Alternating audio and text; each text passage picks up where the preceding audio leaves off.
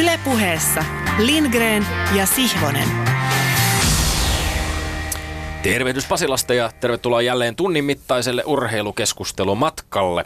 Olemme saapuneet tämän ohjelman kuudennen vuoden jaksoon numero 19 ja kaikkiaan omien laskujeni mukaan jaksoon numero 229.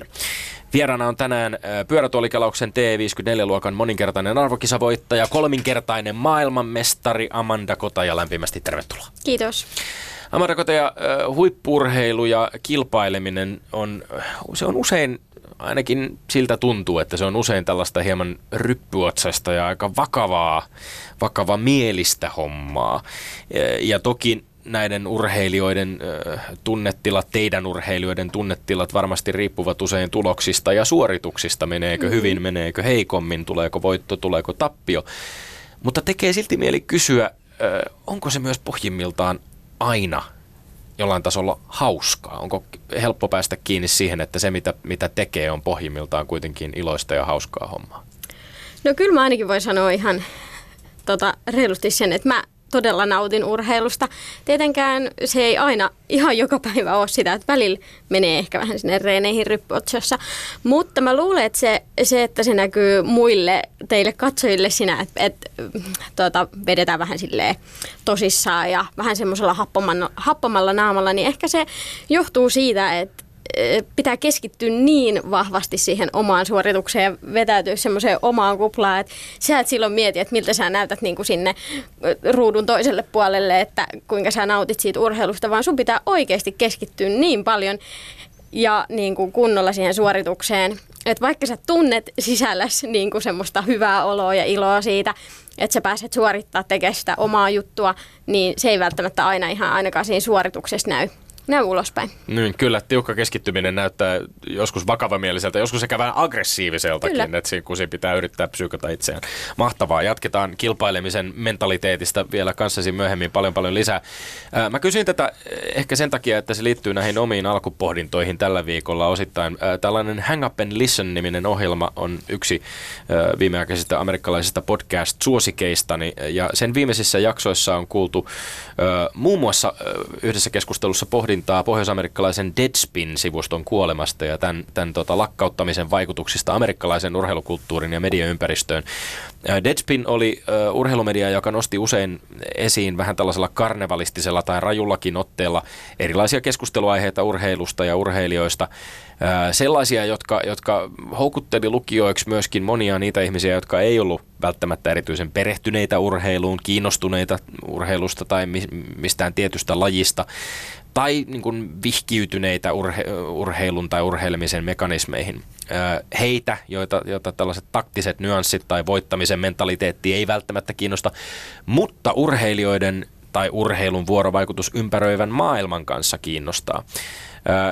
Toki siis Deadspinin jutuissa mukana oli myöskin paljon tällaista perinteisempää urheilujournalismia, mutta kokonaisuus oli joka tapauksessa todella monipuolinen ja ytimessä oli selvästi tekijöiden halu kertoa jotain siitä – mitä todella tapahtuu, millaisia ilmiöitä urheilussa on ja mikä niiden laajempi merkitys tässä maailmassa on. Oli myös aika hätkähdyttävää kuulla, että tällä Deadspin-sivustolla vieraili jopa 20 miljoonaa uniikkia lukijaa yhden kuukauden aikana, ja tämäkään ei siis lopulta pelastanut tätä parinkymmenen kirjoittajan muodostamaa toimitusta. Medialle koitti loppu, ja, ja yksi äärimmäisen suosittu urheilumedia oli siis kadonnut. Hang Up and Listenin toimittaja Josh Levin kommentoi aika osuvasti, että yksi syy siihen, miksi tämä sivusto oli niin suosittu, oli nimenomaan sen pyrkimys nostaa esiin urheilun ja urheilemisen hauskuutta. Ja, ja tässä hän käytti siis englanniksi äh, t- kahta sanaa, että urheilun pitäisi olla ennen kaikkea ensinnäkin fun ja sitten se pitäisi olla myöskin funny. Eli siis suomeksi hauskaa ja hauskaa tai ehkä tarkemmin hauskaa ja myös huvittavaa, että urheilu on jollain tavalla pohjimmiltaan usein myös aika huvittavaa touhua. Nämä artikkelit käsittelivät usein siis pieniä tai epäoleellisiakin asioita, jotka toisaalta muistutti meitä juuri tästä, mikä on urheilussa parasta, jonkinlainen niin kuin ilonpito ja hauskuus. Ja tällainen asia saattoi voi, vaikka olla sitten tällaiset meemitason kommentit jostain Patrick Laineen parrasta tai jonkun yksittäisen pelaajan täysin älyttömästä tuuletuksesta tai, tai vastaavista. Mutta urheilukulttuuriin sisältyy niin paljon merkityksiä, joita voi purkaa, pohtia tai avata ur- suurelle yleisölle, että mitä enemmän tämän maailman Kiekkokiukaitten ja Sports Illustratedien ja pallokerhojen lisäksi löytyy myös ohjelmia, joissa puetaan sanoiksi pelin ja taktiikan lisäksi myöskin linkkejä urheilumaailman – ja maailman välillä, niin sitä parempi omasta mielestäni. Ja siksi juuri itsekin pidän, pidän esimerkiksi tästä Hang Up and Listenistä, jonka uusimmassa jaksossa pohditaan muun muassa tällaista kysymystä. Taitoluistelumaailman vuosikymmeniä jatkunutta fiksaatiota Schindlerin lista-elokuvan musiikkiin. Sävellykseen, jota on käytetty lukuisia kertoja eri urheilijoiden taitoluisteluohjelmissa, useimmiten osana vielä koreografioita, jotka ovat sisältäneet vähän kyseenalaisiakin teatraalisia elementtejä konepistolien äänistä natsi- tai vankiuniformuihin. Ja tässä kyseisessä keskustelussa pohditaan hyvin ansiokkaasti, miksi, miksi juuri taitoluistelu on laji, jossa tällaiset äärimmäisen pateettiset esitykset niinkin vakavan aiheen kuin juutalaisten holokausti äärellä voivat päätyä sitten osaksi tämmöistä muutaman minuutin mittaista taideperformanssia ja urheilusuoritusta. Ja itse en ollut niin koskaan tullut oikeastaan ajatelleeksi tätä asiaa edes ennen tätä keskustelua ja Toki moni olisi varmaan keskustelun kuultuakin sitä mieltä, että kyse nyt on vain hienosta sävellyksestä, jonka tahtiin on, on hyvä luistella.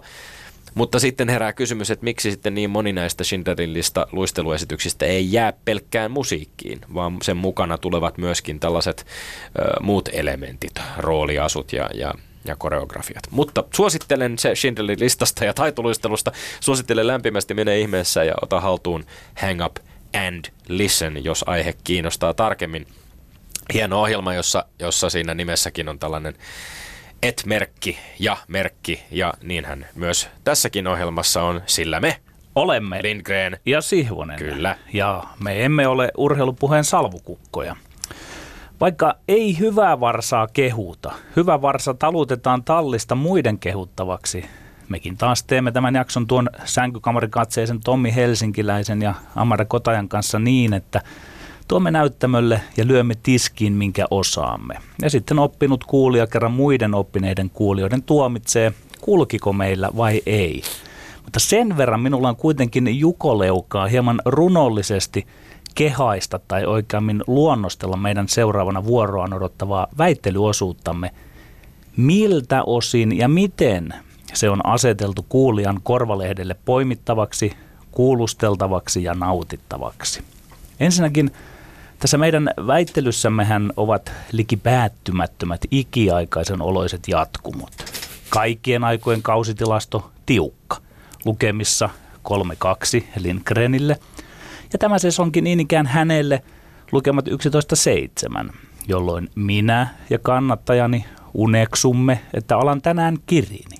Ja vuorostaan tuon hirttämättömän Lindgrenin kannattajat ja hirttämätön Lindgren itse uneksuvat – hänen kurkikaulansa vain kasvavan.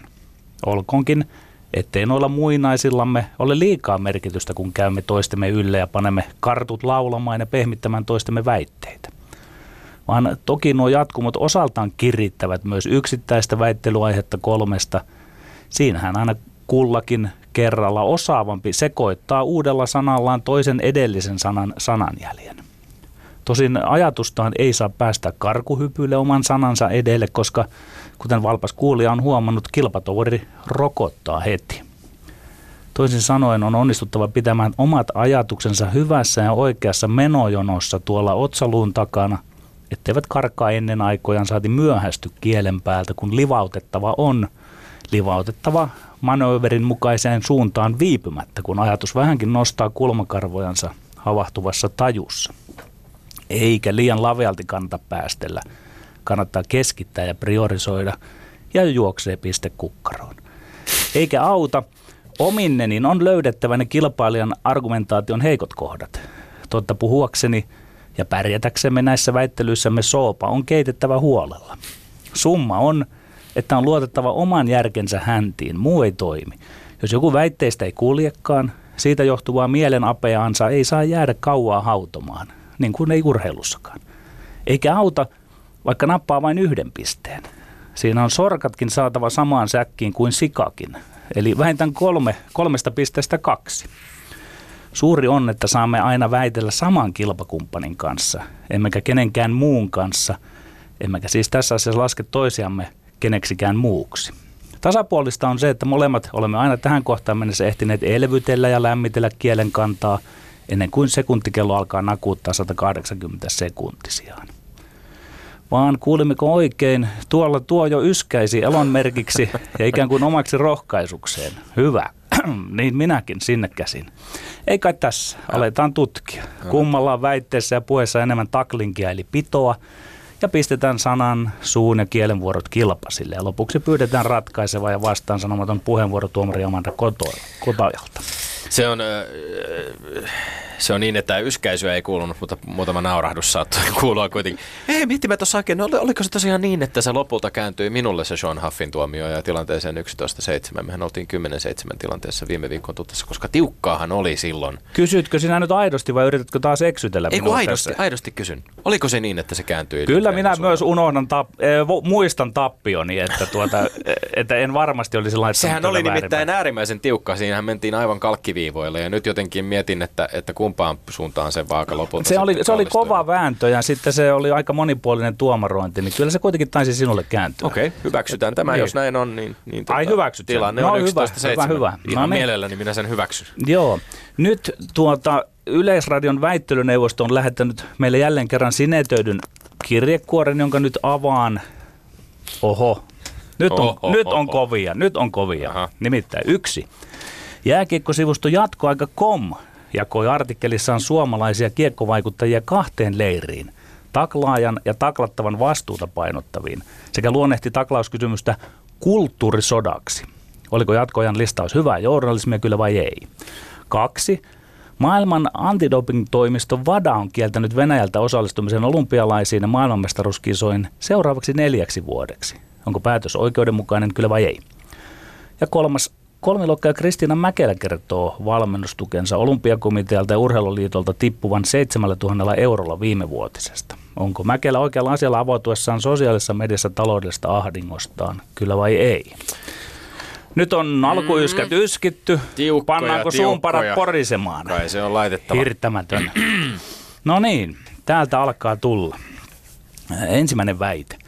Jääkiekkosivusto jatkoaika.com jakoi artikkelissaan suomalaisia kiekkovaikuttajia kahteen leiriin, taklaajan ja taklattavan vastuuta painottaviin, sekä luonnehti taklauskysymystä kulttuurisodaksi Oliko jatkoajan listaus hyvää journalismia, kyllä vai ei? Ei, en pidä tällaisia rintamalinjoja tai leireihin jakamista mielekkäänä tai rakentavana keskusteluna, vaan aika tarpeettomana provokaationa. Tämä itse aihe on äärimmäisen vakava ja se on selvästikin sellainen, joka lätkäpiirejä ihan syystäkin kuohuttaa, mutta on mielestäni yhtä tyhjän kanssa laittaako tällainen kiekkomedia nettiin listan, jossa on päätetty leimata valmentajia tai pelaajia tai entisiä pelaajia tai toimittajia joko taklaajien tai takla pelattavien puolustajiksi. Ei suomalainen jääkiekko hyödy tällaisesta listasta yhtään mitään. Suomalainen jääkiekko hyötyy konkreettisista toimista päähän kohdistuneiden taklausten kitkemiseksi. Ja siinä tehtävässä hyvä journalismi voi ehdottomasti auttaa, mutta tätä listausta en pidä oikein millään mittarilla hyvänä journalismina. Kyllä, se on erittäin hyvää journalismia. Ensinnäkin, artikkeli sisältää harvinaisen selkeät perusteet sille kaikelle, miten kiekkovaikuttajat on jaettu leireihin. Perusteluissa viljellään vieläpä malttia ja suhteellista suhteellisuuden tajua. Toiseksi tällainen hyvä urheilujournalismi johtaa siihen, mihin sen pitääkin johtaa. Keskustelu yltyy. Leirin tärkeimpiä johtohahmoja istutetaan samaan studioon jo ensi viikolla täällä Yle puheellakin.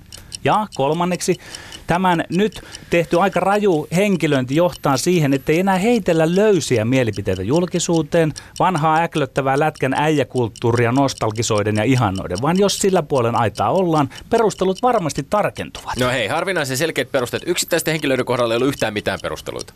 Siis, ei yhtään mitään perustua si- yksittäisten henkilöiden kohdalla. Ei, vaan oli, mistä, mistä nämä kategorisoinnit Ei ollut, mutta oli tehty hyvät linjaukset siihen ja tuotiin selväksi, että ei kukaan oikeasti ole jommassa ei. kummassa karsinassa, voi olla molemmissa. He osaavat jos... erottaa yksittäisiä, me osaamme osa- erottaa yksittäisiä tapauksia yleisistä tapauksista, mutta silti tämä on niin hienoa, on, että kate- kategorisoidaan. Sehän on hieno, helppo, helppo sinun lausua, kun sinä olit siellä paremmalla puolella listaa, jossa sinua ei esimerkiksi leimattu ei, minä, äklöttävän äijäkulttuurin per, minä, tai minä olin, minä, minä, olin to, minä olin toisella puolella journalista. Ja siksi tämä on hyvä journalismi, kun politiikassakin tehdään jopa niitä nelikenttiä ei, vaalien ei, yhteydessä, että kuka sijaitsee missä. Tämä oli aika kaukana politiikan nelikentistä ja siitä, millä perusteella no, tämä on kahden se on tehty. Mun mielestä tämä, että, että, että, jos se ainoa arvo on sillä, että se herättää keskustelua, niin se on sama argumentti, millä voi puolustaa mitä tahansa, jopa täysin valheellistakin tietoa. No en tiedä, onko totta vai ei, mutta ainakin herätti keskustelua. Ei, ei se ole, ei se ole mikään ei, merkki hyvästä ei, journalismista, hyvä, jo, Hyvän journalismin merkki se, että se herättää nyt laadukasta ja sisältörikasta keskustelua. On jo herättänyt ja tulee herättämään. Tämä oli aivan loistava, upea, upea siis oikeasti populaarikulttuuriteko todellista, jo, todellista urheilujournalismia, hyvää journalismia olisi ollut se, että soitetaan sitten näille yksittäisille kiekkovaikuttajille. Ei, he ovat jo sanoneet jo. Kysytä, niin, ah, he, he, he, ovat jo lausuneet. Niin,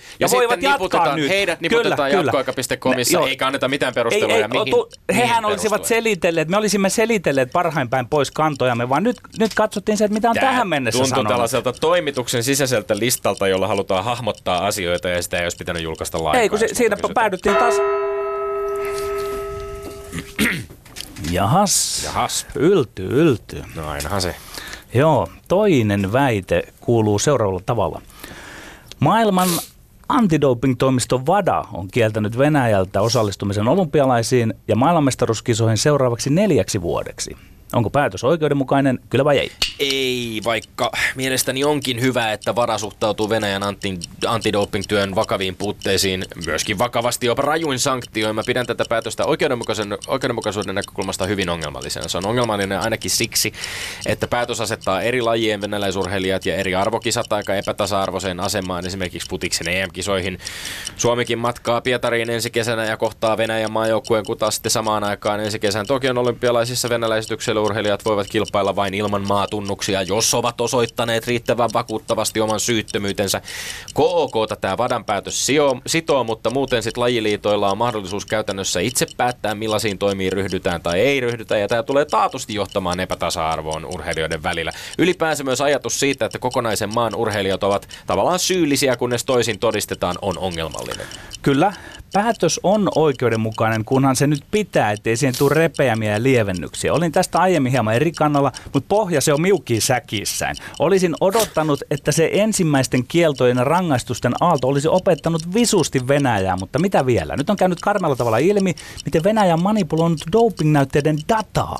Edelleen, edelleen ollaan tilanteessa, että tästä kieltosta saattavat kärsiä myös syyttömät venäläiset urheilijat, mutta muut, muut konstit ei nähdäkseni, niitä ei ole jäljellä. Vadan on näytettävä nyt kaapin paikka. Jos järjestelmä ei nyt pistä Venäjää kuriin ja seinään vasten, sitten Vada voi kerätä testinsä systeeminsä ja nostaa kätensä pysty. En epäile, etteikö muissakin maissa ole jotain filunkia, mutta Venäjä on oma lukunsa. Tässä oikeudenmukaisuus on nyt sitä, että onko muidenkaan maiden enää oltava Vadan komennossa, luotettava Vadaan. No se on hyvä kysymys, minkä takia Venäjä on oma lukunsa, koska tuntuu vähän siltä, että tässä osittain Vada käyttää nimenomaan sitä, miten merkittävä tämä kansallisylpeyden tunto Venäjällä ja venäläisessä urheilussa on sellaisena lyömäaseena, jota ei vakavista ongelmistakaan johtuen Näetkö sinä salaliittoa tässä muiden vähän Venäjää vastaan? käytetty? Olet Putinin kanssa ei samaa mä, mieltä, ei, että hei, ei, tai mä, Medvedevin ei, kanssa. Mä puhun että välttämättä salaliitosta, välttämättä, mutta, mutta, hiukan. Mutta mä puhun siitä, että, että saattaa olla, että eri maiden ihan suurvaltapolitiikkaan tai muuhunkin liittyen, niin eri maiden kohdalla jostain syystä urheilupolitiikassa käytetään vähän erilaisia kriteereitä. Miten esimerkiksi Kenian kohdalla, jossa on vaikkapa lukuisia kestävyysurheilijoiden kärryjä ja jopa voidaan puhua on, on, on kärryjä, mutta on, on kärryjä ja on systemaattisuuden kaltaisuutta, mutta ei ole kyetty odot, osoittamaan, että esimerkiksi tämmöistä dataa olisi manipuloitu. Mutta mm. Tommi, kun mainitsit futiksen EM-kisat, niin mihin suuntaan sinä nyt linjaisit sitä? Ja sitten jos futis vapautetaan ja vapautettiin, niin pitääkö, pitääkö jotakin muitakin vapauttaa? Että oletko sinä vähän hövelillä päällä tämän koko doping-asian Olenko minä hövelillä päällä? Ei, niin. mä sillä, mä Sä sillä, ennen tiukempi mä tässä. sillä päällä, että kaikki urheilijat tulee asettaa yhdenvertaiseen asemaan, tasavertaiseen asemaan tässä doping-kysymyksessä. Ja, ja entäs nyt sitten, kun on osoittautunut... Ei välttämättä tehdä niin. Niin, mutta yksi ja, maa on, yksi maa kun, on ollut vähän uppiniskainen. Ja kun esimerkiksi urheiluoikeuden asiantuntija Olli Rauste sanoi, että kun annetaan koko valtiota koskeva valtavan suuri rangaistus, ei puhuta mitään siitä Vadan antidoping koodissa edes. Ei, Eikö kyllä. Ole? Kyllä. Oh. Nonnikkeli Joo. Kongi, kongi, kongi. kongi pelasti jomman kumman. Tai molemmat. En tiedä. En tiedä. Kolmas väite. Kolmiloikkaaja Kristiina Mäkelä kertoo valmennustukensa olympiakomitealta ja urheiluliitolta tippuvan 7000 eurolla viimevuotisesta. Onko Mäkelä oikealla asialla avautuessaan sosiaalisessa mediassa taloudellisesta ahdingostaan? Kyllä vai ei? No ei. Kristiina Mäkelällä on tietysti täysi oikeus käyttää sosiaalisen median kanavia juuri niin kuin hän itse haluaa, mutta Tilanteessa, jossa kaikilta urheilijoilta on henkilökohtaista valmennustukea leikattu, mm-hmm. tukitasoa yhdenmukaistettu, ohjattu puolestaan varoja lajiryhmille, niin tämä Mäkelän avautuminen antaa ehkä vähän pikkumaisen kuvan hänen omasta tilanteestaan, koska fakta on edelleen se, että kaikki tuet yhteenlaskettuna Kristina Mäkelä on yksi tuetuimpia suomalaisten, kesä, suomalaisten kesälajien urheilijoita. Ja niin kuin pitääkin olla, kun kyse on sekä olympia, MM että EM-finalistista. Mä, mä uskon, että Mäkelän huoli omasta taloudesta ja valmennukseen käytettävistä resursseista on täysin aito, mutta ehkä tämä huoli ja energia kannattaa suunnata entistä voimakkaammin esimerkiksi uusien yhteistyösopimusten hankkimiseen, järjestelmään, taas kerran kohdistuvan arvostelun sijaan. Kyllä, tässäkin muutan hieman aiempaa kantani tällaisen asian. Kyllä se on tässä nyt käynyt rajulla tavalla ilmi, että liian monet yksilöurheilijat elävät taloutensa kanssa aivan äärirajoilla. Ja tämän totuuden äänitorvi on Kristiina Mäkelä. Mekin tässä studiossa saamme yllättyä uudestaan uudestaan, vaikka olemme erittäin informoituja. Vasta kun Mäkelä avasi taas suunsa, kävi kunnolla ilmi tämä, että urheilijoiden henkilökohtaiset summat pienenevät ja rahaa ohjataan enemmän liitoille. Ja nyt on siinä ytimessä. Urheilijan pelivara vähenee.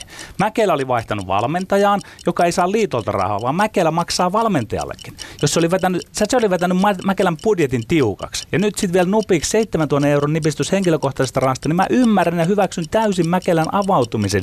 Eli Mäkelä on oikealla asialla, eikä vain omalla asialla, vaan eräänlainen kaikkien urheilijoiden äänekäs edunvalvoja. No mutta jos hän on edunvalvoja ja hän puhuu kuitenkin sitten näistä omista resursseista. Nyt puhutaan Henkilökohtainen yksittäin... on poliittista. Nyt, hienoa. Ja niin. nyt puhutaan yksittäisestä tukisummasta, puhutaan Olympiakomitean ja Urheiluliiton valmennustuesta. Ja tätä on pienennetty. Ja kuten sanoin, mm-hmm. se on mhm. pienennetty kautta linjan kaikilta. Mutta, mutta, mutta siis Mäkelän veroton urheilija-apuraha oike, ö, ö, opetusministeriöltä tulee mitä suurimmalla todennäköisyydellä olevan ensi vuonna 20 000 euroa, tänä vuonna se on ollut 10 000 euroa.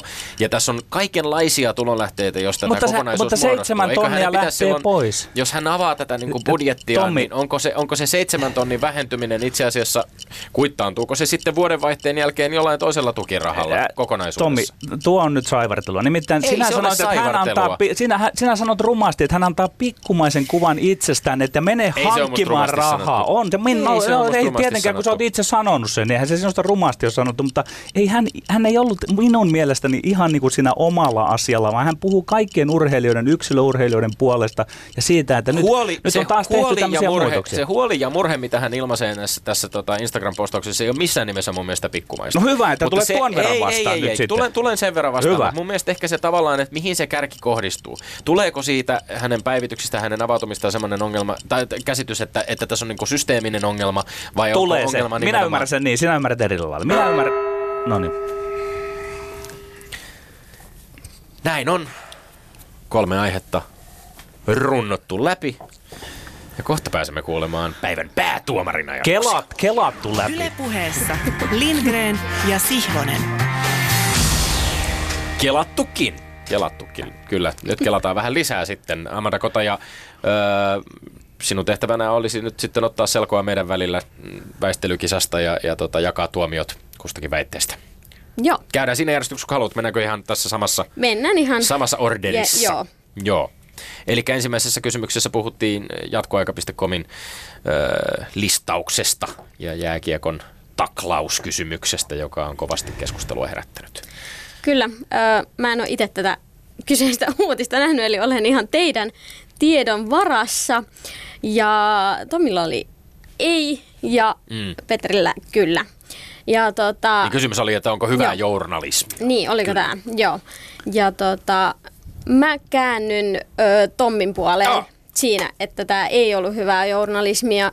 Sen takia ihan, että mun mielestä sä perustelit hyvin tämän, että, että se turhaan jakaa niin kuin näitä niin kuin liian selkeästi, koska, mutta niin kuin oikeasti pitäisi paneutua niihin oikeisiin ja vakaviin ongelmiin, mitä niistä taklauksista koituu ja sen kitkemiseen. Mm. Tämä oli siis äh, avattu, äh, muistaakseni t- tässä otsikon al- alaotsikossa, vai miten se menikään, mutta että oli, oli listattu, että tak- tai kirjoitettu taklattavan vastuu versus taklaajan vastuu, Nieminen, Liivik, Suhonen, Tyrväinen. Katso lista kummassako rivissä jääkiekon mielipidevaikuttajat kulttuurisodassa seisovat. Petteri, nyt kun tämä piste on jaettu ja, tila- ja ollaan tässä tilanteessa, mm. eikö sinua ollenkaan tämä retoriikka häiritse?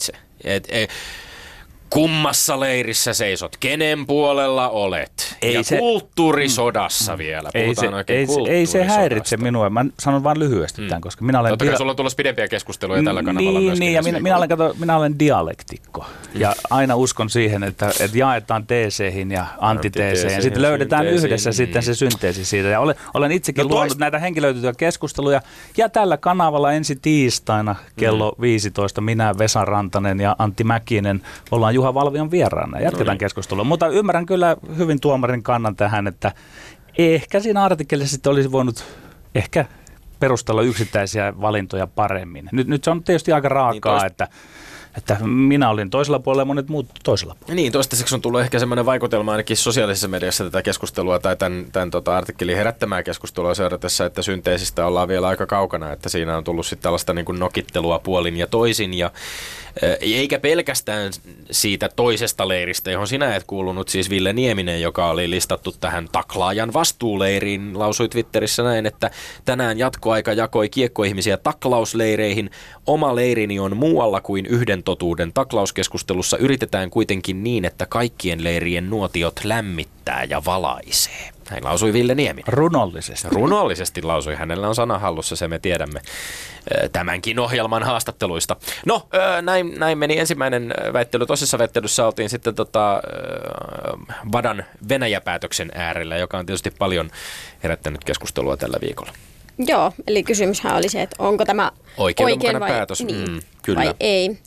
Ja Petteri äh, oli sen puolella, että tämä on oikea, oikea päätös, ja Tommi sillä puolella, että ei ole. Ja tähän on oikeasti ihan to- todella vaikea kysymys ja aihe ylipäätään. Mutta mä käännyin tässä myös ö, Tommin puoleen mm. siinä, että mä mietin ehkä tätä niin kuin teidän perusteluja ja sitten myös niin kuin itseäni urheilijana just tämä, että tämä asettaa aika eriarvoiseen asemaan kuitenkin sit venäläiset urheilijat. Ja niin kuin, että minkä takia sitten jalkapallo, siellä saa nämä EM-kisat järjestää ja he saa siihen osallistua, mutta sitten vaikka yleisurheilijoilla ei ole mahdollisuutta edustaa maataan sitten ö, olympialaisissa. Mutta tietenkin se, että siinä mielessä on vaikea, että yleensähän se menee niin, että kaikki on syyttömiä niin kauan, kunnes toisin todistetaan. Mutta tässä se menee sitten, sitten toisinpäin.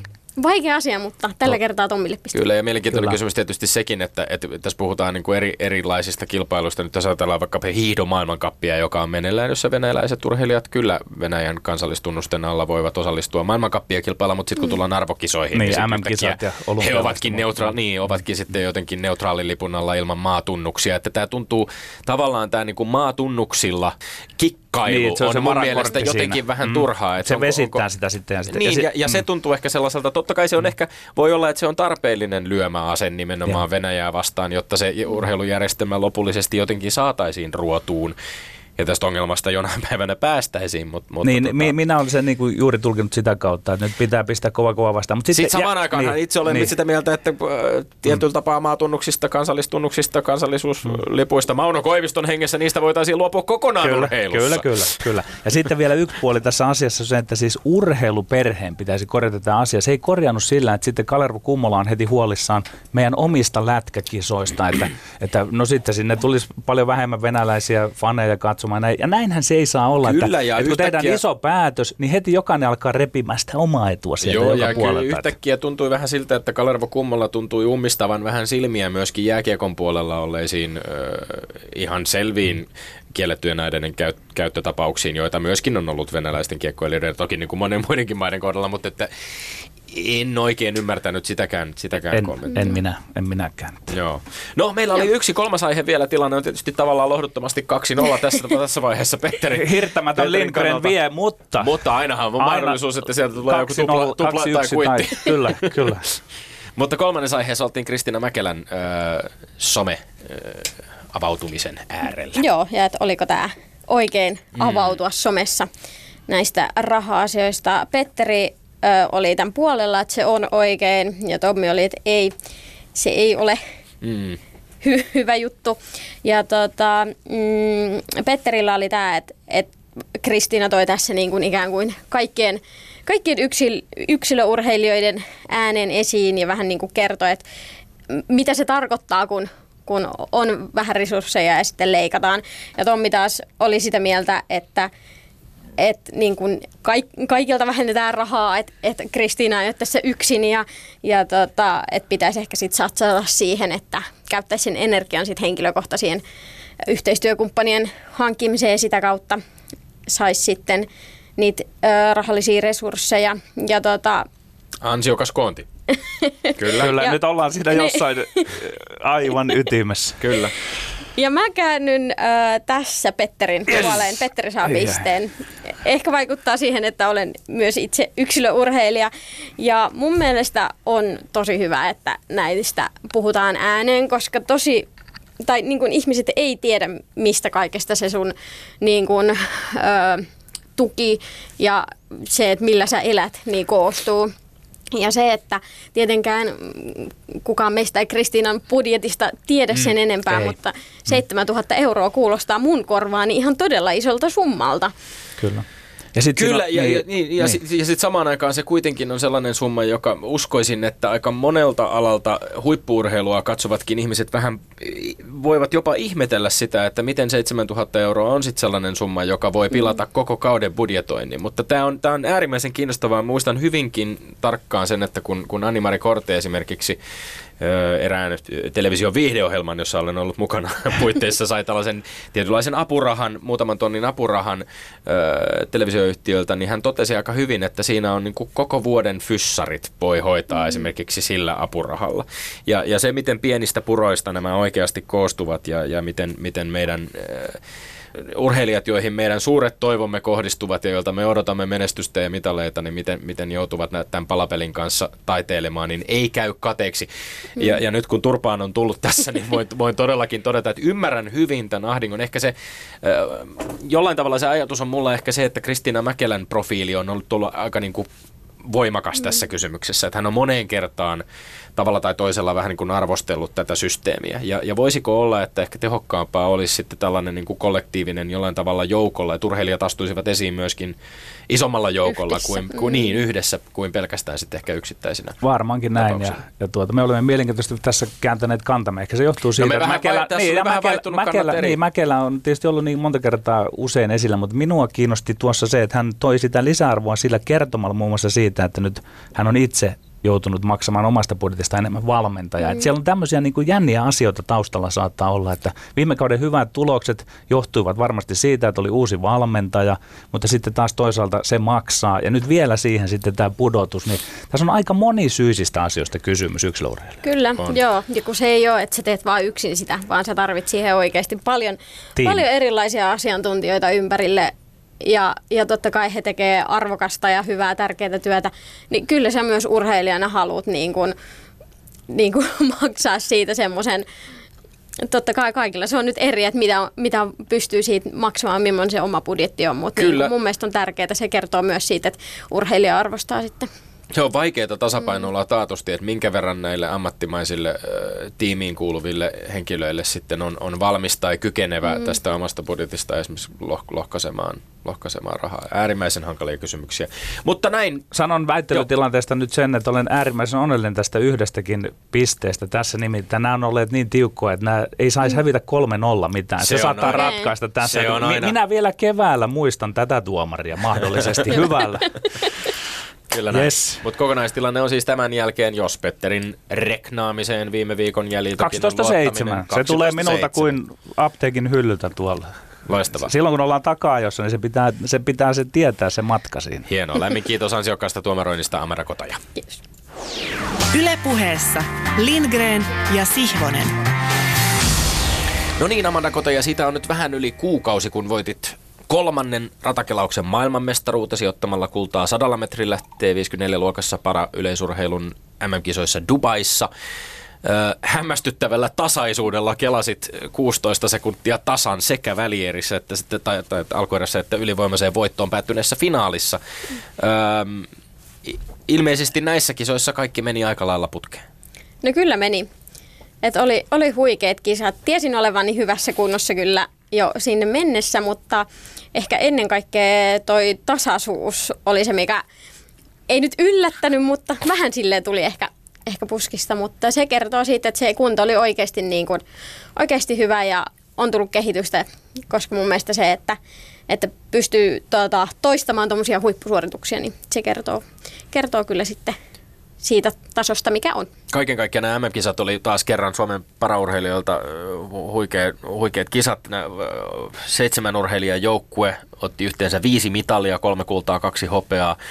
Maailmanmestaruuksiin kellasivat myöskin Leopekka Tähti sekä Toni Piispanen.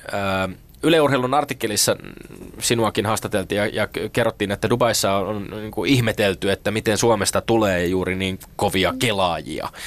Ö, mihin se sinun mielestäsi, Amanda, ennen kaikkea perustuu?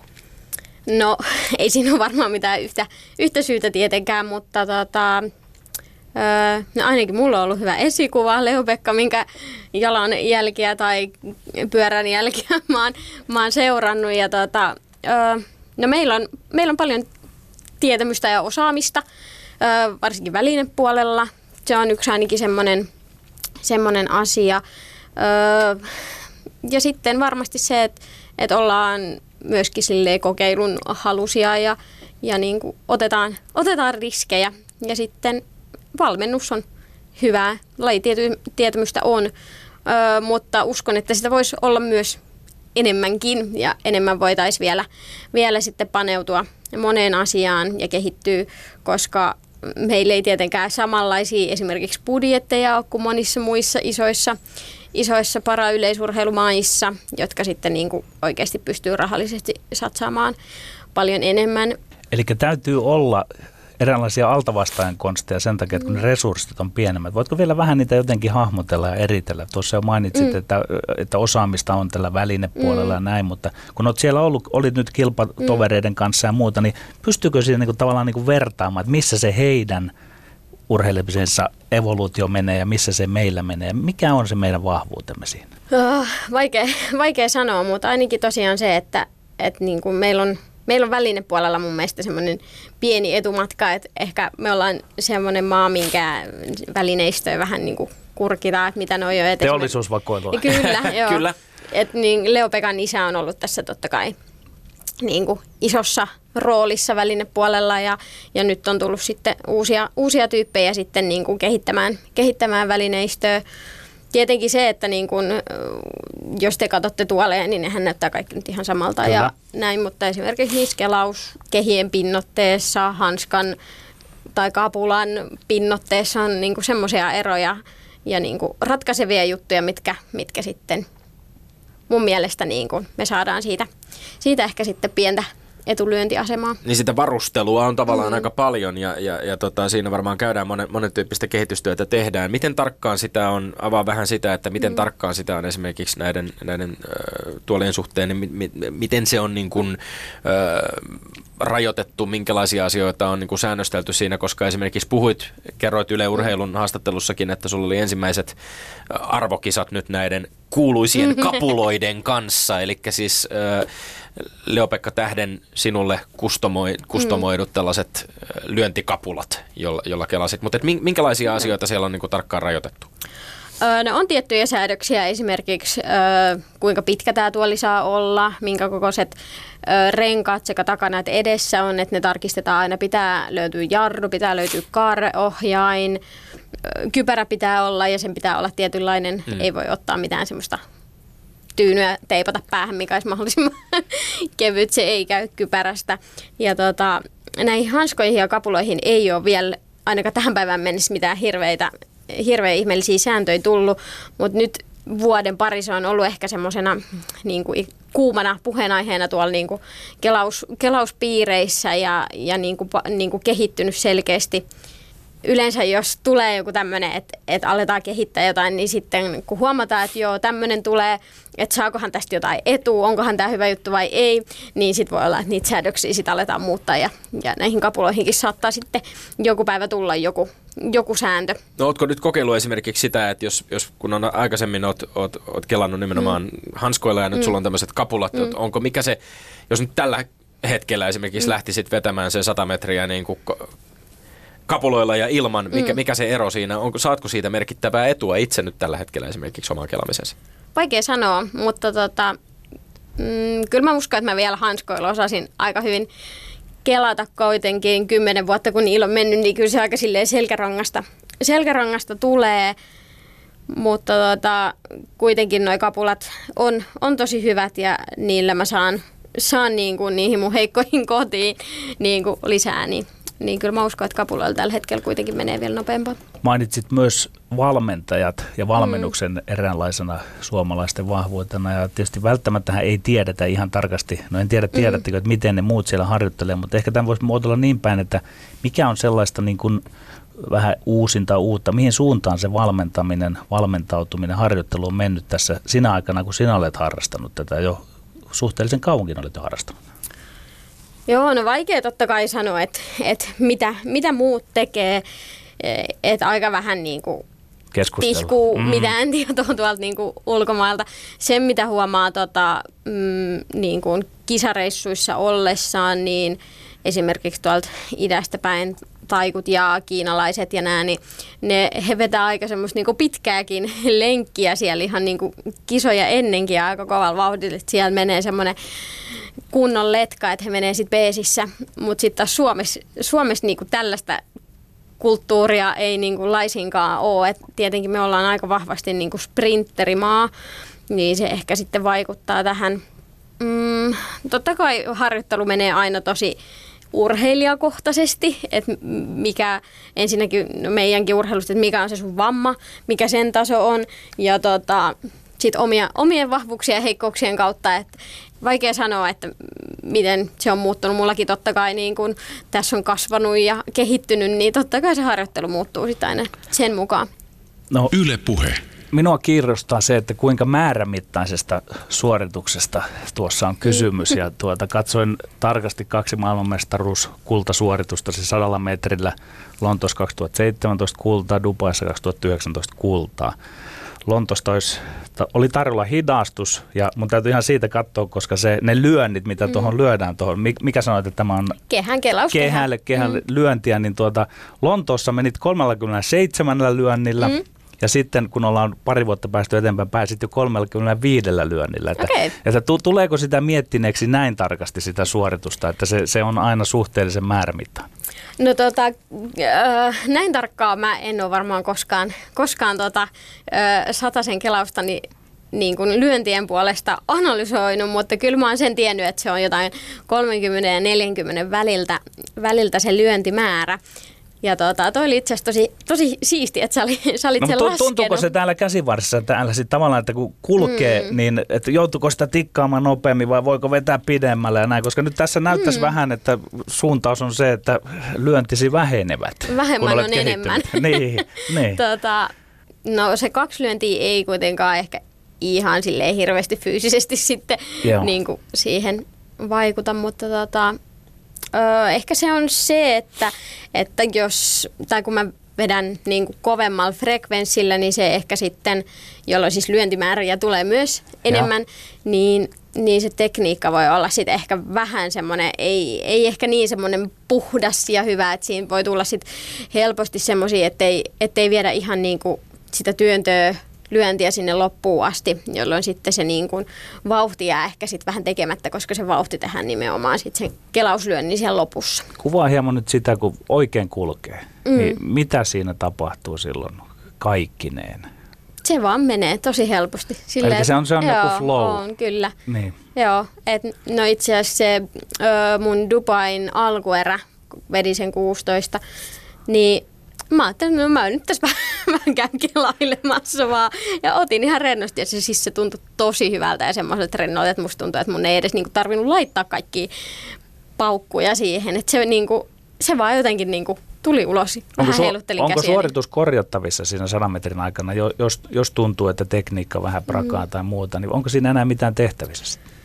No satanen on kyllä tosi herkkä laji, koska siinä ei mene kuin se 16 sekuntia, tota, niin niin siinä virheisiin ei kyllä hirveästi ole varaa. Ja lähtö on aika niin kuin avain, avainasemassa sen koko, koko sadan metrin niin kuin, ää, lopputuloksen kannalta, mutta kyllä siihen totta kai sit, niin kuin, pakko sit vaan koota it, äkkiä itsensä, jos jotain virheitä sattuu, tulee ohilyöntiä tai tulee epäonnistunut lähtö tai jotain tällaista, mutta kyllä se siihen lopputulokseen vaikuttaa. Allekirjoitat, kun olen katsonut niitä suorituksia, mm. niin sinä olet todella hyvä lähteä. Mm. Mutta mitä sitten meinaa tapahtua siellä 5-60 metrin päässä? Pitääkö sinne saada lisää?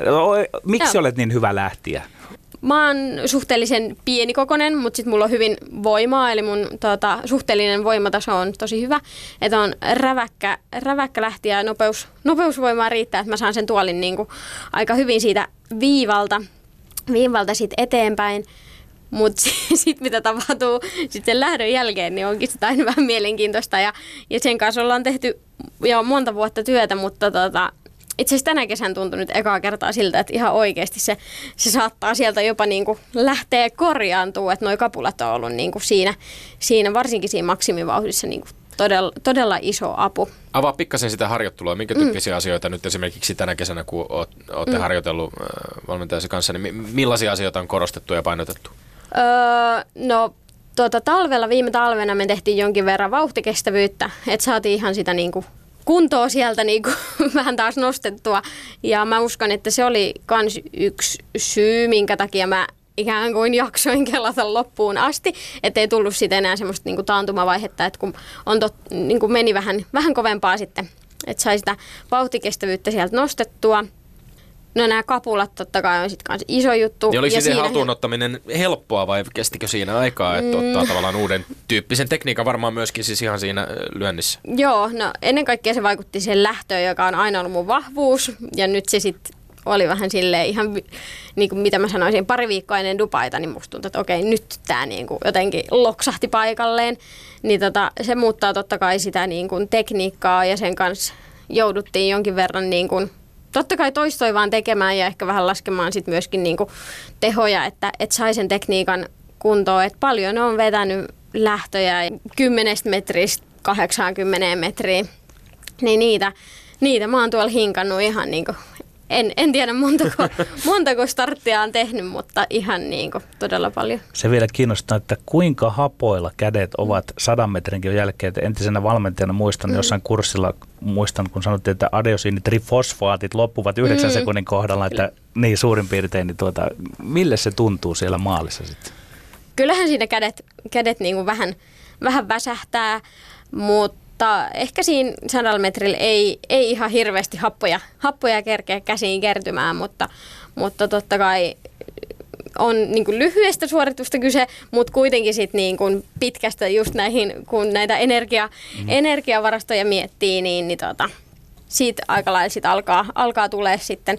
Ja varsinkin mulla, kun mä oon tämmöinen just räjähtävä tyyppi, niin sit jos miettii muita matkoja, niin se ensimmäinen 100 metriä menee aina tosi hyvin, mutta, mutta sitten tota, Eli se on, se on laji, lajivalinta, se tulee arvioisi mukaan olemaan jatkossakin, että se on päälaji. Kyllä, kyllä. Joo, on ehdottomasti. Että kyllä mun ominaisuudet on niin kuin sille parhaimmat. 100 metriä on yleisurheilussa ja para-yleisurheilussa se on semmoinen tietynlainen, se on sprinttien kuninkuusmatka mm. ja, ja, se, ja tietysti sellainen suurta huomiota herättävä matka. Yksi, mitä, mikä mietityttää, että kun suoritukset ovat aika lyhyitä, Petteri pystyssä vähän kuvailemaan sitä, sitä mitkä ne ajatukset tai tunnetilat on sellaisen oikein niin kuin loistavasti sujuvan suorituksen aikana. Mutta mikä, mikä on sitten taas, kuinka helppoa on analysoida jälkeenpäin sitä, että miten nyt kulki? Usein tuntuu siltä, että joillain urheilijoilla se suoritus kilpailusuoritus saattaa joskus jäädä vähän semmoisen hämärän peittoon, mm. että siitä ei oikein saa otetta. Jotkut taas pystyvät saman tien analysoimaan, että meni näin, näin, näin, mikä onnistui, mikä ei mennyt ihan pieleen. Miten sinun kohdallasi? No kun sä oot sen suorituksen tehnyt, niin siinä on kuitenkin ihan valtava se lataus, minkä sä siihen niin kun laitat. Niin sitten varsinkin kun sit heti sen suorituksen jälkeen vaikka kohtaa mediaa tai jotain tällaista, kelle pitäisi sit heti kertoa, analysoida koko, koko suoritus tarkkaan ja näin, niin se voi olla niin kuin, että kun siinä sit se purkaantuu, niin sit sä et oikein niin tiedä, että no mitenköhän se nyt meni. Että joku semmoinen totta kai niin kuin pääfiilis sieltä tulee, mutta, mutta mun on ainakin niin kuin välillä jotenkin vaikea, vaikea siinä heti lähteä sitä analysoimaan. Että jotenkin tuntuu, että pitää ottaa vähän semmoista niin kuin etäisyyttä ja antaa niiden niin kuin kaikkien tunteiden ja muiden niin kuin tasottua ja laskea. Ja sitten niin kuin, kun on saanut siihen vähän etäisyyttä, niin sitten pystyy ehkä niin kuin tarkemmin analysoimaan, että mitä siinä niin kuin ihan oikeasti tapahtuu ja pilkkomaan sitä niin kuin paremmin osiin. Ja itse itse usein myös sitten katon niin kuin videolta jälkeenpäin myös sit sitä kelausta. Tuleeko sitten niin kuin yhdistyä niitä tuntemuksia siinä itse suorituksen aikana, että tuossa kohtaa joo. vähän lipsahti tai jotenkin niin edelleen? Joo, kyllä. Et mun mielestä se on tärkeää se, että, niin kun, että on se oma tuntemus, mutta sit, että sä pystyt yhdistämään sen siihen, että miltä se niin kuin näyttää. Yle puhe. No tunteiden näkymisestä haastatteluista. Moni varmasti muistaa sinun haastattelun Rion paralympialaisessa 2016. Silloin päättyi aikamoiseen pettymykseen 100 metrin kilpailu, olit kuudes. Totesit kyllä heti haastattelussa myöskin, että ehkä siihen nähden, että millainen niin kuin valmistautuminen oli ollut, niin, niin aluksi yritit vähän niin kuin peitellä pettymystä, mm. mutta sitten lopulta tunteet pääsi purkautumaan ja ihan selvästi halusit paljon paljon enemmän. Miten pitkä odotus on ollut Rion 2016 jälkeen seuraaviin paralympialaisiin, jotka, jotka seuraavat nyt sitten ensi kesänä ja, ja mit, miten mm. nyt muistelet tavallaan tässä maailmanmestaruuksia napsittuasi, niin, niin tuota suoritusta ja, ja ensi kesää? No tota, täytyy sanoa, että se oli kyllä mun elämäni isoin, isoin pettymys se Rio, että se oli kyllä ihan hirveetä, mutta on myös jälkeenpäin todennut, että se oli ehkä myös parasta, mitä mun uralla melkein on tapahtunut, koska mä opin siitä ihan älyttömästi. Ja tota, muutaman päivän siinä meni, että et tota, muistan, että ihan sama kuka sanoi mulle mitä, sanoko moi vai jotain, niin mä aloin vaan itkemään. Et se, oli niinku, se oli todella niinku, karmoseva se pettymys. Mutta totta kai siitä sitten niin kun oli pakko tota, alkaa sitten työstämään sitä, jotta sitten, koska mulla oli kuitenkin niinku semmoinen palo siihen juttuun, mä tiedän, että vitsi, että tämä ei ollut niinku minä, että mä haluan näyttää nyt itselleni ja kaikille muille, että, että kuka mä oikeasti oon ja mitä muista lähtee, niin sen kanssa on kyllä saanut niinku tehdä psyykkisellä puolella töitä ja sitten no myös se seuraava vuosi sitten sen Rion jälkeen, niin lähdettiin muuttaa aika radikaalisti mun kelausasentoa, joka sitten ei lähtenyt oikein toimimaan. Ja se oli myös tosi rankkaa aikaa niin kuin henkisesti että jotenkin niin kuin jylläs, niin, tai niin kuin jotenkin pyöri siinä samassa koko aika, niin että, että ei, oikein, niin kuin, ei oikein lähtenyt, mutta, mutta siitä ollaan sitten 2017 jälkeen, totta kai siis mähän voitin ensimmäisen sataisen mestaruuteni myös 2017. Tietenkin arvokisoihin siis mennään aina hakemaan niitä sijoituksia, ei välttämättä niinkään niitä suorituksia, mutta kun mulla oli kuitenkin se, että mä tiedän, että mä pystyn paljon parempaan kuin kelaamaan sen, oliko mulla 16-60 kaksi vai neljä, mitä mun aika oli siellä tota, Lontoossa 2017, niin että mä tiedän, että mä pystyn kelaamaan paremmin. Niin sekin kausi oli vähän semmoinen, mutta siitä ollaan sitten lähetty pikkuhiljaa ylöspäin. Puhuit, niin, puhuit näistä oppimistasi asioista He- mm. Helsingin Sanomille, sä lausuit samana syksynä silloin 2016 näin. Rion suuren epäonnistumisen jälkeen tajusin, että vaikka en ollut mitaleilla, se ei muuta minua mm. ihmisenä ollenkaan. Olen sama Amanda kuin ennenkin, ihmiset ympärilleni pysyvät eivätkä he katso minua halveksuvasti, että tuo epäonnistui. Mm. Ja, ja tähän tuntuu aika merkittävältä oivallukselta ja se tuntuu sellaiselta, mitä varmasti, mihin moni urheilija voi varmasti samaistua, sitä, että omien suoritusten kautta ö, peilataan itseä suhteessa mm. muihin ihmisiin. Ja vielä varmaan ehkä erityisesti suomalaisilla urheilijoilla, koska me olemme sellaista hyvin vaativaa ja menestyksenjanoista penkkiurheilukansaa, että tähän liittyy tällaiset epäonnistumisen ja ja häpeän mm. tunteet, jota, jota varmasti moni urheilija käy läpi. Joo, kyllä mä uskoisin näin ja tota, itselläkin oli niin kuin, totta kai siis mä oon itse kaikkeesta kriittisin itseni kohtaan ja asetan aina niin kuin kovimmat, kovimmat tavoitteet, mutta kyllä myös se, että kun tietää millainen niin kuin urheilu niin kuin kanssa Suomessa on ja kuinka niin kuin, kun lukee vaikka mitä niin kuin kirjoitetaan muista urheiluista näin, niin sehän on todella niin kuin raaka se, miten niin kuin epäonnistuja kohdellaan, mutta sitten kuitenkin kun se epäonnistuminen tulee, niin sitten sä huomaatkin, että no, ei, no en mä nyt tiedä, oliko tämä sittenkään niin, niin kuin paha tai niin kuin maailmaa mullistava juttu. Et kuitenkin se lähipiiri on sama ja, ja kauheasti sitä niin kuin jotenkin määrittää itsensä sen urheilun perusteella. Ja totta kai, en mä nyt, ei se nyt ole ihmekään, koska se urheilu on oikeasti kaikki, mitä sulla melkein on. Tai se on kuitenkin koko ajan läsnä. Sä oot urheilija ihan niin kuin vuorokauden jokaisena hetkenä. Niin, niin sen kautta niin kuin tosi helposti arvot, arvottaa itsensä. Mutta täytyy sanoa, että oli kyllä todella niin kuin virkistävä kokemus tai semmoinen niin kuin voimaannutta ja kasvattava kokemus. Et mä uskon, että, että sekin oli myös ehkä vähän semmoinen pieni niin kuin, semmoinen stoppari mulla niiden niin kuin hyvien suoritusten niin kuin, tiellä. Et nyt kun mä oon oikeasti päässyt ihmisenä jotenkin vapautumaan ja nauttimaan taas urheilusta niin kuin paljon enemmän, mitä moneen vuoteen, niin tota, vaikka silloinkin olen totta kai urheilusta nauttinut, mutta jotenkin se on nyt, että niin pystyy asennoitumaan siihen niin kuin rennommin, niin, niin se on ollut hieno kokemus. Tulkitsinko oikein, että se Rion niin sanottu epäonnistuminen mm. herätti sinussa tämmöisen olympiadi tässä tapauksessa mm. paralympiadi-ajattelun, että mm. elätkö sinä nyt neljän vuoden sykleissä? ja mitä se tar- niin. tarkoittaa, kuinka usein palautat sitä mieleesi, että se, se on nyt mahdollista? Ja y- ymmärsinkö oikein, että se on se sinun juttusi nyt? No kyllä, sitä vähän tulee elettyä aina niissä neljän vuoden sykleissä kuitenkin aina neljälle vuodelle asetetaan kaikki tavoitteet, tavoitteet ja tota, niin kuin nyt teki en mä tiedä mun elämästäni niin kuin vuoden päästä yhtään mitään, että se on kymmenen kuukautta mun elämäni on niin kuin siihen asti Et toisaalta se men- menee niin kuin pätkissä ja silti, silti kuitenkin Lassi Virenmäisesti neljän vuoden satseissa. Kyllä, joo. Et aika karultahan se tälleen kuulostaa, kun sen ääneen sanoo. Että. Tässä meidän tuottajan kanssa pohdittiin yhtä tällaista asiaa ennen lähetystä, joka oli aika kiinnostavaa, että kun paralympialaiset tulevat niiden olympialaisten jälkeen, mm. niin miten jos olisikin toisinpäin? Miten jos ne olisivatkin jonkinlainen niin kuin esikisat olympialaisille sen sijaan, että se olisi tavallaan näiden, näiden olympialaisten jälkeen? Onko tällainen tullut koskaan mieleen? No eipä ole tullut mieleen. En, en ole se, ajatellut asiaa. Niin, tuntuuko mm. siis äh, paraurheilun saama huomio, nyt olemme vuosikymmenen, mm. vuosikymmen vetelee viimeisiä, ollaan vuosikymmenen lopussa ja, ja tuntuu ainakin itsestäni siltä, että 2010-luvulla, mm. ainakin tästä suomalaisesta perspektiivistä on tapahtunut valtavasti hienoja asioita, mm. että paraurheilu on noussut ihan uudenlaisen huomion kohteeksi, mm. varsinkin nyt ainakin, jos tarkastellaan esimerkiksi Yleisradiota ja mm. sitä, että mit, miten, miten tämän talon sisällä uh, urheilun piirissä urheilu, teidän urheilulajeja myöskin käsitellään, mm. mutta yhdytkö tähän näkemykseen? Joo, kyllä. On, on niin kuin noussut valtavasti ja arvostus ja näkyvyys lisääntyy mun mielestä ihan koko aika Suomessa, mutta myös ulkomailla. Kyllä sen huomaa ja myös huomaa sillä, että, että niin kuin kilpailu, kilpailu kovenee maailmalla koko ajan ja, ja näin. Mutta tota, tosiaan en ole kyllä miettinyt tota paralympia, että et, olisiko se ennen vai jälkeen olympialaisten.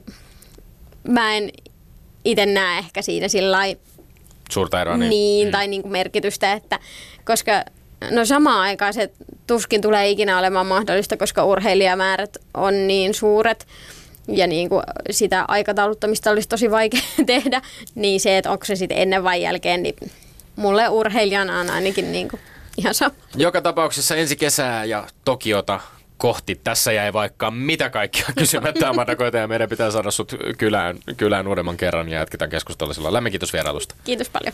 Ja sitten Tomi Lindgrenin mainekkaat urheiluterveiset. Hän on käynyt tämänkin ohjelman väittelyissä useampaan kertaan aiheena, mutta tällä viikolla Time-lehti julisti USA naisten jalkapallon maailmanmestarijoukkueen vuoden urheilijaksi Athlete of the Year ja Sports Illustrated-lehti taas joukkueen kapteenin vuoden urheilupersonaksi, eli Sports Person of the Year, joten tervehdin ilolla hienoa kantauttavaa urheilijapersonaa Megan Rapinouta, enkä vain siksi, että hänen sukunimessään on sana rap. Me olemme Lindgren ja Siivonen, pysykähän tyylikkään. Voidet rakoon ja ruuvi kiinni. Ylepuheessa Lindgren ja Sihvonen.